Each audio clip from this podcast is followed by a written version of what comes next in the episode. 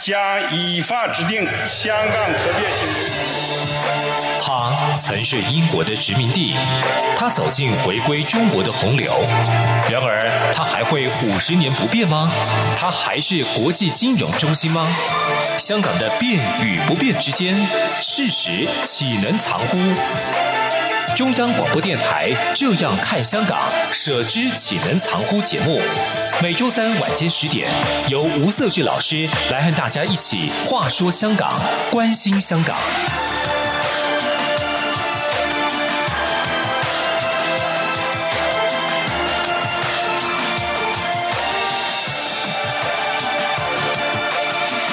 好，各位听众，大家好，这里是中央广播电台台湾之音，我是节目主持人吴社智。你目前所收听的节目是《舍之岂能长乎》，那我们一起来关心香港，来关注香港的发展。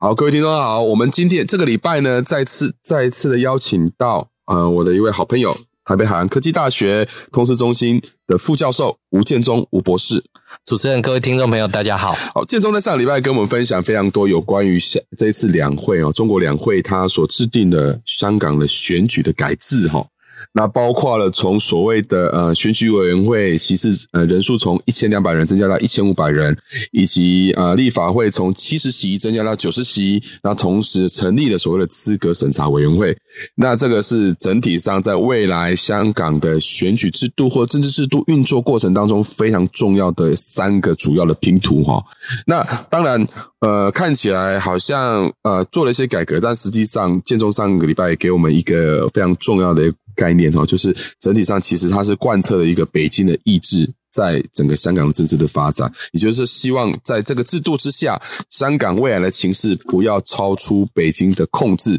那当然，我们也看得出来哦，这个制度上哈，它这个草案是希望在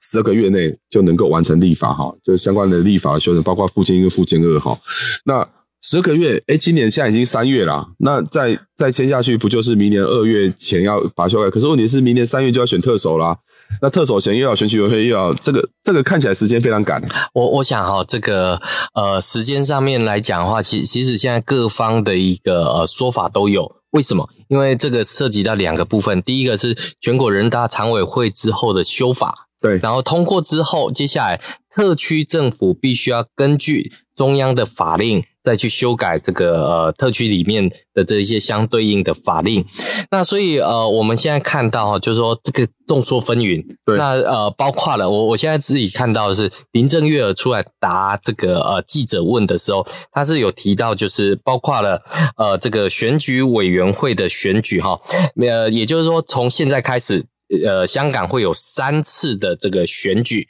好，这包括了这个选举委员会的选举，然后是立法会的改选，最后是二零二二年三月选出的行政呃这个长官的一个部分。那依照目前的这个呃，就是说这样的一个时程的一个安排，如果我去年九月三号应该要这个选举这个立法会，那所以今年应该如果没有延期，或者是说这个呃没有疫情。的这一些等等之类，呃，有可能会按按原本的这个九月三号来进行。对，那特首的选举当然是明年的这个三月对来做这样的一个进行。所以呃，这个当然可以赶得上这个呃中共的二十大之前这个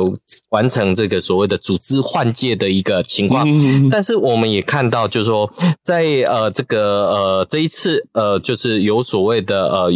经全国人大调整后的选举委员会，除了原本的功能之外，也就是提名行政长官候选人以及投票选出行政长官候选人，交由中央任命之外，现在又多了一个要选出一定席次的立法会议员，以及要负责提名所选出的立法会议员的候选人。嗯，换句话说，呃，这个选举委员会会非常的重要，但是。是其实呃，他的这些人选又不会让大家太意外，对，因为我们上呃上一集的节目有提到，从一千两百人变成一千五百人，那这多出来的这三百人，就是要从所谓的全国人大、香港的全国人大跟香港的全国政协，对，以及香港的这些全国性的这些社团，对，这个组织来挑出这三百个人，对，那这些人他有又有可能变成啊、呃、这个所谓的香港立法会的议员，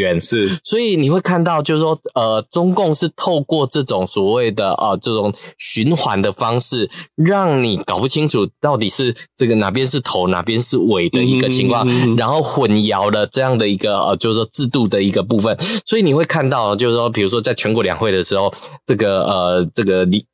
习近平也要到这个组织组里面去听报告，他到底是这个人大代表，还是他以什么身份过去来之后参加？有一有一说就是他也是某个区的这种所谓的人大代表，所以呃。这个我们不能用西方的概念去看这个香港的选制，也不能去看中国的选制，因为呃，对中共来讲，呃，他绝对不照搬西方的这种所谓的宪政，也不照照搬西方的这种三权分立，他用的是那种制制度制定、执行跟监督这三种概念。那谁来制定？党来制定，对，那谁来执行？政府来执行，对，那谁来监督？当然纪委来监督。那所以你会看到，就是说。他用的是所谓中国方式的这种所谓的特色。那过去里面，中国一直呃很避讳谈这一些东西，嗯、特别是哈，我记得在两千零八年的时候，那时候有零八宪章推出。那呃之前大家原本都对中国大陆的民主化还有一些期待，嗯、但是从呃这个北京奥运之后，其实这个期待渐渐的降低。嗯，呃，这个降低里面当然就是。中共过去从不谈这个民主，因为西方不断指责他。对，那从零八年之后，他就开始提所谓的中国民主哦，所谓协商式民主是优于西方的这种选举民主。嗯、那对香港也是一样，透过这种选举制度的改变，嗯，那呃，不要说体制内的人，也不要说研究者，一般的普罗大众，他怎么会对于这么复杂的选制会感兴趣？嗯、而且呃，现在呃，在香港这个参与政治。恐怕都有锒铛入狱，都有可能这种所谓的呃被抓捕的一个风险，所以更不会有这种所谓的呃热血青年再度的去投入这样的一个立法会的选举或区域会的选举。那这个也是中共所想要的一个方式。所以接下来不管是这个选举委员会，他怎么去选出这样的一个呃这些候选人，对这个我想已经是。瓮中捉鳖的一个情况，这等于说这个是在笼中捉鸟的一个部分，根本也不会有太多的这样的一个呃选择，所以我们会看到，就这样的选举体制里面，当然对中共来讲，这是一个很好的的一种腾笼换鸟的一个机会，但是他绝对做不到这种呃希望做到的这这种逐草引凤的这种方式。那对中共来讲的话，所有东西在他控制之下，那控制之下里面，所以我们就看到呃，包含什么李。呃，梁振英又要回过头来争取这个香港特首的选举，为什么？因为他知道接下来这个呃，在既有的中共的控制之下，如果他要出现是有机会的。对，但是如果说在呃，比如说梁振英当时要争取连任的时候，他是很呃这个令人意外的，就透过这个媒体宣布他不再连任。那为什么不再连任？因为可想而知，那一次的选举里面，他不会获得。这个中央的青睐也不会获得老百姓的支持，所以他就含泪含血就这样子，对，这个这个退出了选举。但是我想，呃，就是说，在中共布置的这样的一个选举委员会，或者是接下来的这个立法会的选举，或者是呃这个这个特首的这个选举。不管是资质呃资格的一个认定，还有这个呃这个候选人的一个提出，我想这一些都会是在呃中共布置之下的有序的一个情况之下，按着走过场的一个方式来进行，所以没有任何的期待，也不会有什么太令人呃意外的这些人选，那甚至于可能排出来的这些代表，可能很多人都没看过。可能是第一次看到的一个情况。那这个就是中共所想要的，他不希望有这种所谓的呃这种竞争性的这这这种情况。就像早期我们去这个两千年初的时候，中国大陆有什么基层选举？对对。那基层选举的时候，他一开始还觉得说，诶，是不是有这种西方的竞争性的可能？到最后就是这个同额竞选的一个方式。所以你会看到，就是说在这些布置里面，其实会让人家感觉到，就是说对于香港的民主是越来越灰心的一个部分。那那我们在观察观察一个地方的民主发展，其实当然包括建中有讲到啊，就是一个具有竞争意义的选举啦。那这个竞争意义的选举，当然无非就是说他这候选人的挑选。那但现在由中共来去控制这个所谓的可以成为候选人的资格之后，那接下来呃，当然势必势必看到的是说，哎，一些泛民派或者是民主派的人，他根本就没有就被参选的资格了。那但是问题是说，这些泛民派、这些民主派，他在过去如果说，呃，我们从二零一九年的区域会选举，或者是说从去年的所谓的泛民的初选来看的话，他拥有的应该有，若一般媒体也有做这样的评估，他大概有六成以上的民意的支持。是，那这个一些民一些六六成民意的民意支持，他被排除在这个所谓的参政的这个范围里面。那该何去何从？是，其实我们会看到，哪怕你有百分之九十九的支持，也许中共提名的人选只有百百分之一的人支持他，中共还是要让这百分之一的人当选。为什么？因为那百分之九十九的支持者，呃，他支持的对象可能现在已经流亡海外，是可能有已经有这种所谓的呃锒铛入狱，对，他现在有这个入入监的一个麻烦，嗯，那个不知道要关多久啊。对，那所以呃，我们会看到接下来。香港的这个投票率可能也会开始降低。那我们知道，在香港选举制度里面是这样子啊，就是说你要你要去投票，你也不是说像台湾拿着这个呃身份证就可以去投票，你必须要登记为选民，选民之后你才可以去进行投票。那接下来这个呃中共控制之下的这个立法会选举或特首的这个选举，基本上已经没有这样的一个呃竞争性之后，嗯，所以我呃我想这个呃投票率会降低。然后中共的可控制性会增高，嗯，所以呃，我觉得以目前来看的话，这个呃，哪怕你有很高的支持度，都完全被排除在外。是，那排除在外之后，那接下来就是呃，这些代表基本上就是橡皮图章。嗯，哦，我们看到过去立法会的议员里面，说老实的，他们监督政府这是天经地义他的职责。对，但是他人数哈、哦，举手举脚。可能都比不过建制派的这个议员团结起来，结果居然因为他拉着白布条，对，就被呃这个警察给赶了出去。那所以你会看到，就是说中共是没有办法容得下任何的多元声音的出现。那更不要讲说这个对于他的这个在宣传所谓的人类民族伟大复兴的时候，给予这种所谓的呃这个呃应该说呃这个。对它是有一些负面的影响的一个宣传的一个部分，所以我们会看到，在今年二零二一年即将要面对的是二零二二年中共的二十大的召开，这个。对党来讲，对中共来讲，这是一定是一个伟大胜利，而且一定要胜利，嗯、所以不容许任何的这种擦枪走火的一个情况。那再加上疫情，到目前为止，其实呃还都没有办法，因为我们这看到香港的疫情到目前为止，其实反反复复。对，那反反复复，其实你就可以看到，我们看呃，在今年年初的时候，这个呃这个你香港特首林郑月娥跟这个澳门特首这个贺一诚。他们都用视讯来跟北军来述职，为什么会这个情况？其实就是这个香港跟澳门一比较之下，香港的疫情其实是非常反复的。嗯，那如果他进京去述职的话，是不是会呃这个把病菌带到北京去？嗯，那所以你会看到，就是说，包括了这个林郑月娥的述职报告，你都可以看得到，那个就像。香港国中生、高中生随随便便交装一下就送上去的一个部分，嗯、那这个其实你可以看到这样的一个布置里面，其实是非常匆忙的一个情况。对，所以对林郑月娥来讲，她到底能不能呃能够获得中共中央的青睐？嗯嗯、这个其实我们会看到，就是说，其实别呃这个不管是立法会议员的这个人选，其实我们应该看到的就是说，中共喜欢的这些呃特特首人选。会是像林郑月娥这一啊、呃、这一款还是说是会像是呃梁振英的这种比较听话型的一个部分？因为我们看到就是说，对过去来讲的话，呃，这个中共总是对于这样的一个人选上面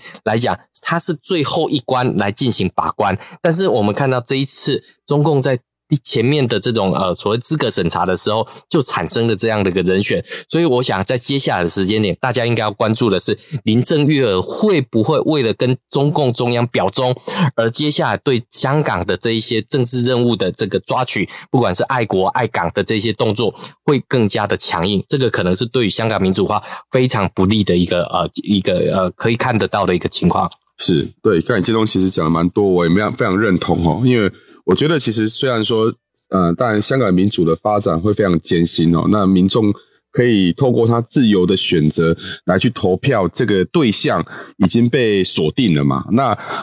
但是我觉得啊，其实，但我就我的角度来看哦，我非常建议，其实香港民众哦，还是要踊跃去投票哈。那你。投票，你有去登记投票，哪怕你今天投票是不是一张废票，它终究是一个统计的数据上的一个加累累积哦，那可能会让它会产生的另外一种效果会不一样，但这是我个人的一些想法。好，我们先休息一下，等下再回到节目里面来。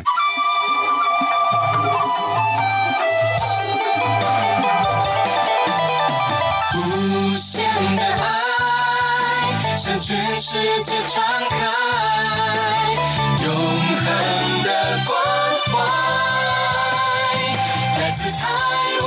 之一。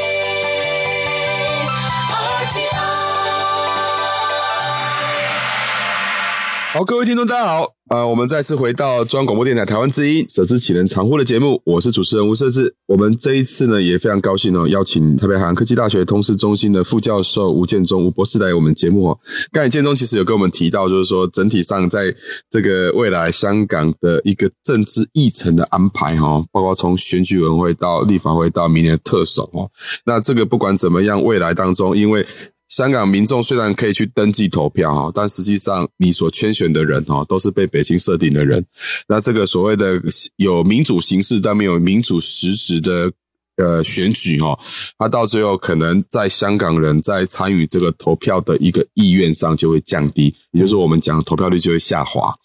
那这个是有可能的。那当然对我来讲，我刚刚也也提到说，其实。我当然非常希望说，香港人还是要踊跃去投票哈，但是你可以投下这个废票，但是呃，至于投下废票是不是会被计算出来哦，这不一定啊，因为可能就被你的这个废票的结果就被屏蔽掉了，或者叫被就是我们讲说被拉黑哦。那无论如何，我们其实对于香港未来的民主发展，其实是非常堪忧的。那接着我再问你哈，回想一下五年前哦，在那个看起来比现在这个选举制度还要更正常的一个选举制度哈，在五年前那时候的特首也一样是选举委员会选出来啦。那在当时印象深刻就是说，虽然结果不出大家意料之外，都还是一样，都是亲北京派当选。那当时其实林郑月娥她。很非常重视如何去争取这个选举委员会的支持，所以他呃那时候还有政见发表嘛，但我猜这次也会有政见发表了。但是当时你看得出来，哎，其实好像还有模有样的。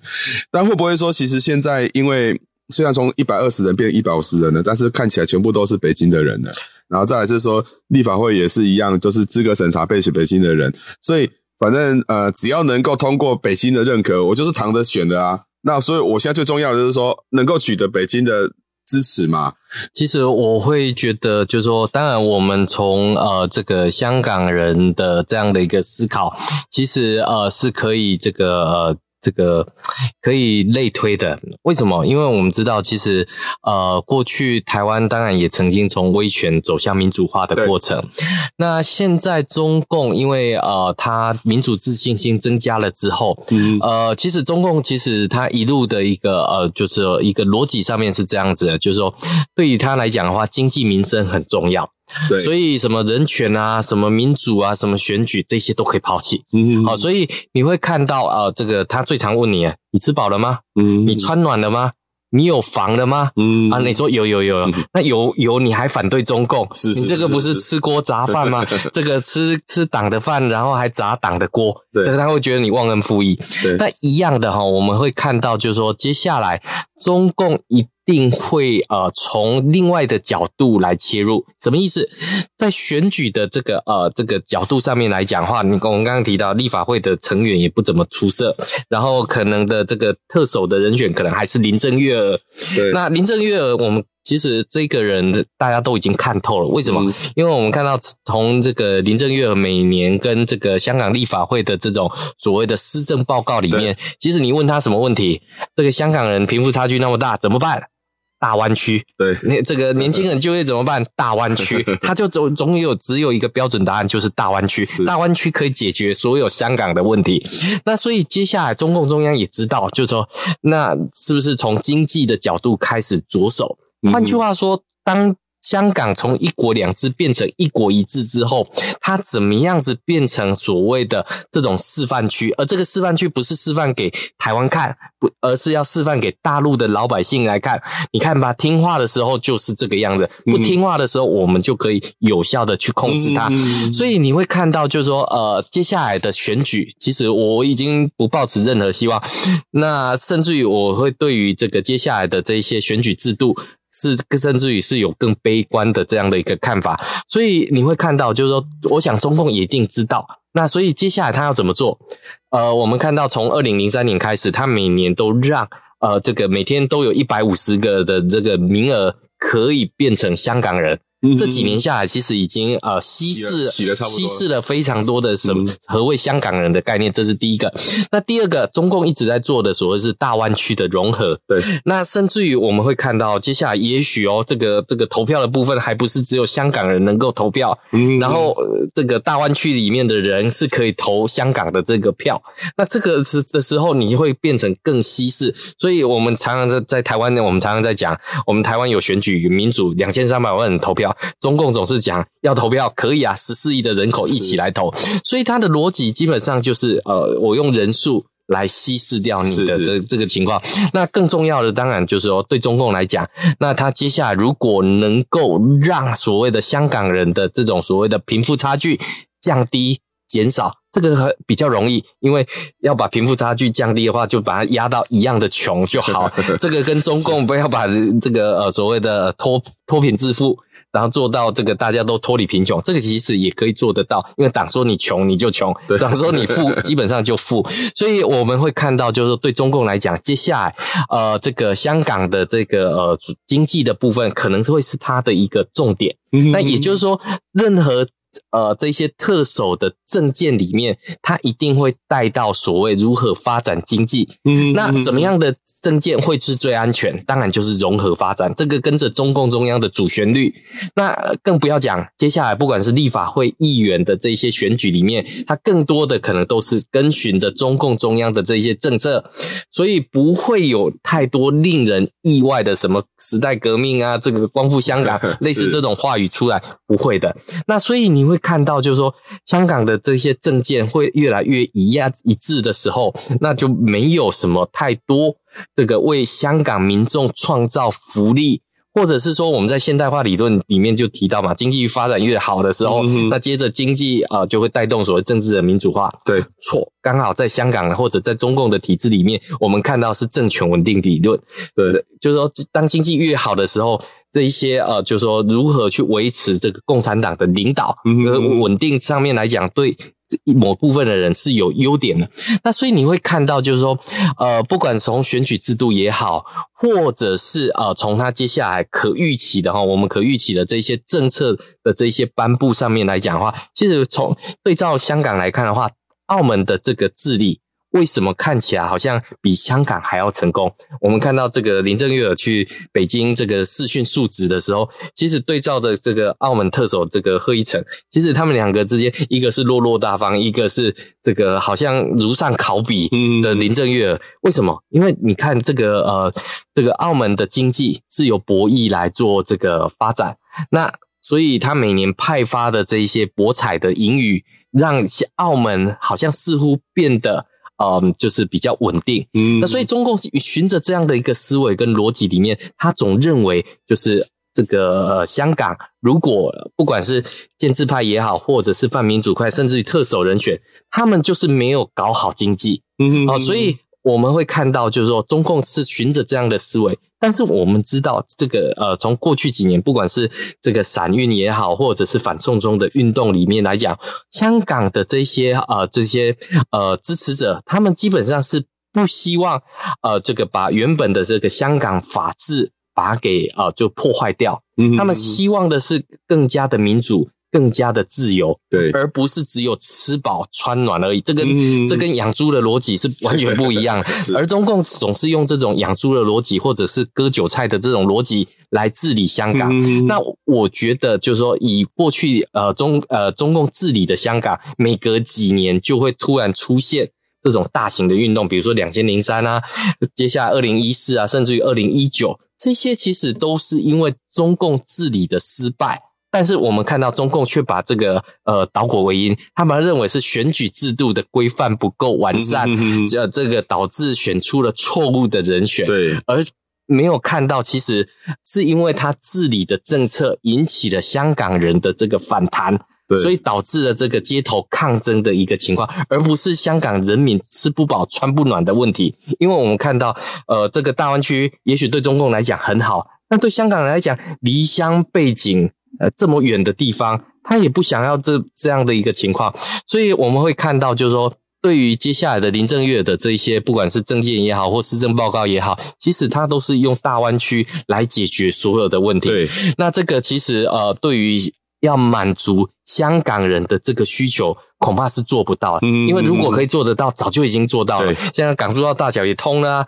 这个这个大湾区建设也如火如荼的在宣传当中。但是为什么香港的年轻人始终没有办法打他心中的内心的那一票投到建制派的手上？这个其实就是说，中共必须要去反省跟检讨，而不是只有从选举制度还有这些候选人的人选来做这些变革。因为我们知道，这个民心如果越压抑的话，这个再点起来的火，对，恐怕会是更大的。就是像橡皮球嘛，就是你拍打越大力，它弹反弹的力道会越高哦。所以，但我开始其实有想到，好像在建中有提到，就是说，其实对于。北京来说，他当然透过特首这样的一个任命或者选举委员会这个组成哦，他可以去操作，就是说透过这样的一个特首，他就像 CEO 的概念嘛，你代表我从北京的董事会的立场，你来治理香港嘛，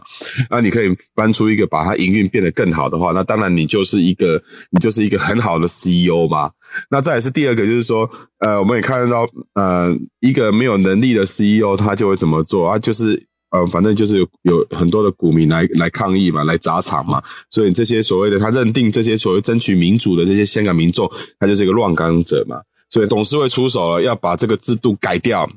林郑月的反应说：“我感谢中央嘛，感谢中央帮我解决这个制度上的问题嘛。”所以在未来当中，其实建中刚才讲的蛮有道理哈，就是说，呃，未来在这个谁可以适合当。特首这个东西其实不是这些选举委员会讲的是什么，或但选举委员是个结果啦。但是最重要是北京，我认为谁可以帮我来这边把香港搞定嘛？那香港搞定，当然我现在已经没有民主的问题喽，你没有政治上街头上的问题哦，因为我已经颁布了这个港版国安法了嘛。那同时选举制度我也帮你改掉了，那你这这些都不是你的理由。那接下来如果假设香港的民众又有这些所谓的状况的话，那这些乱港，那是表示你能力不足。那我随时可以帮你换掉。所以，其实，在这个中共所思考的这个时候，香港治理的模式，从来没有民主的概念，也从来不会所谓的高度自治，从来没有。因为他想的是说，我就是要解决香港它的一个未来当中，它当然它可以有帮助于中国的经济，但同时当中。香港经济也要起来，才有机会成为一个典范。那香港是不是能够创造一个特独别于澳门的一个成功的典范？在这个时候，制度改革可能是中共想要的。可实际上，刚才建中也提到一点，我也觉得这个非常重要，就是民主制度的发展或者是民主思维的发展，其实民众他所思考的，在一定的程度上，他会做一些改变。当他有这个改变的时候，当然你可以压抑着他，可实际上压抑着他的时候，表示这些人他可能会选择。一段时间的沉默，但是沉默不会太久。那当然也有很多的香港人会选择离开香港，可实际上，这选择离开香港，他对于香港的情怀，为未来香港发展，他还是会特别关注。前段时间，呃，我也遇到几几位呃朋友，他有提到说，一些在海外的香港，他可能他九七年就出去了，之前就出去了。他们其实对于香港未来的发展，他还有一些想象。就是说未来过去当中他对香港的记忆，跟他现在对香港的看所看到的，他对于香港未来他有一些期许，就这些可能会凝结成未来当中非常重要的一个一个一个地方。好，我们今天时间非常有限哈，也非常感谢建中。再次来到我们的节目来，那呃，无论如何，我们当然香港的情势发展哈，其实就像是在看一个非常惊悚的电影呐。但是实际上，呃，香港未来当中其实呃还是需要更多人来关注国际的关注，但台湾是非常一个重要的一个角色哈。那以上是我们今天这个节目。那如果各位听众呢有任何的问题，欢迎你可以写信过来，呃，地址是台北市北安路五十五号，你也可以 email 给我 scw 一九八零啊 gmail.com。今天这个节目到这里为止，那下个礼拜三我们在空中再相会，谢谢。